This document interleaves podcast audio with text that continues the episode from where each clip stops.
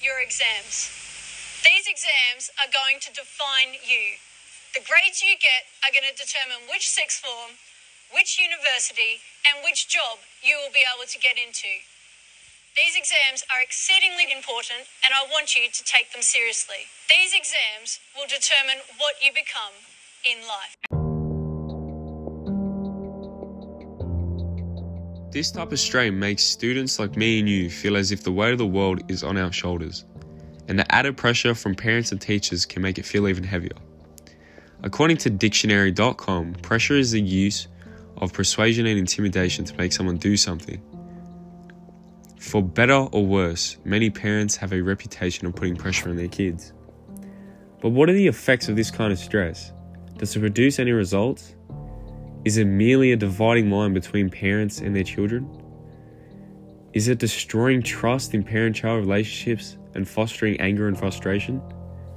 This podcast will answer all these topics and more. Hi, I'm Draymond Palmer, and this is Lone Wolf, a podcast about students for students.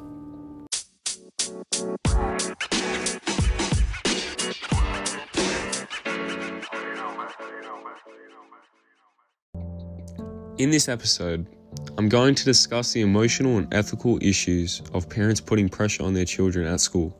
We need to figure out why these unrealistic expectations are doing to children, as well as why parents put so much pressure on them. VeryWellFamily.com states it's healthy to desire and bring out the best in your child. Parents, on the other hand, sometimes put their child under so much pressure to achieve well that they suffer devastating consequences. You are not alone. If you're a parent listening to this podcast and agree with this idea, many parents agree that other parents put far too much pressure on their child to express their concerns outwardly, claiming that children can no longer be children because they constantly pressured to perform for a variety of reasons, whether it is to get into the most prestigious schools, impress other family and friends, live out their dreams through their children, or worry about their child's future. I reached out to a well known influencer, Jay Shetty, on the topic of pressuring students and got an insight on his belief. He says, We're conditioned to believe that the way we perform at school is the way we'll perform at life. We're conditioned to believe that what's valued and important at school is what we should value and find important in life. This soundbite claims that many people, including parents and teachers, are encouraging children to earn good grades and attend a successful school. But this amount of pressure might cause emotional and physical harm. I contacted Jay Shetty again. He said this We are not defined by our grades. We are so much more than a grade on a sheet of paper for one subject. Our mental health is more important than our grades. Our physical health is more important than our grades. It's not that our grades aren't important, it's just that they're not everything. While I feel that high expectations might be beneficial, I also believe that constant pressure is unhelpful. Excessive pressure can lead to an increase in the number of people suffering from mental illness. Children who feel as if they are constantly under pressure are more likely to be anxious. Children under, under a lot of stress are more likely to develop depression and other mental health problems. Suicide risk is higher. Suicidal depiction and parental pressure have been linked to studies, according to the website verywellfamily.com. Approximately one in every five of the students surveyed had considered suicide as a result of their parents' intense pressure to achieve high grades. Issues with self esteem. Putting pressure on children to succeed can harm their self esteem. The constant pressure to perform disrupts the development of the children's identities and makes them feel inferior.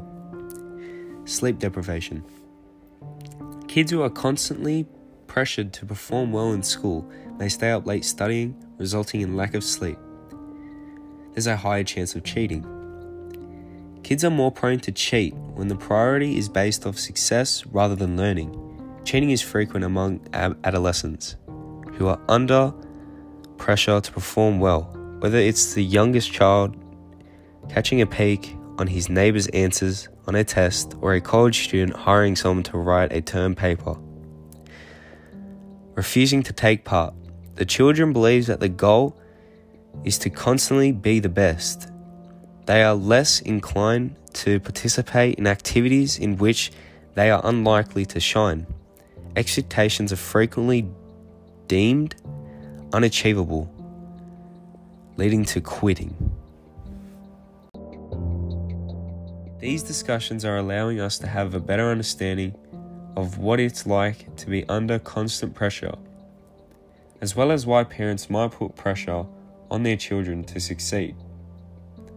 One of the main reasons is trying to get the point through to open parents' eyes to what's happening to their children is the type of strain they are now under. Knowing the physical and emotional effects of academic pressure on students, it is clear that something needs to change. As a society, we need to reconsider how we approach our students and how much pressure we put on them. Everybody's a genius, but if you judge a fish by its ability to climb a tree, it will live its whole life believing it is stupid. Quoted by Albert Einstein.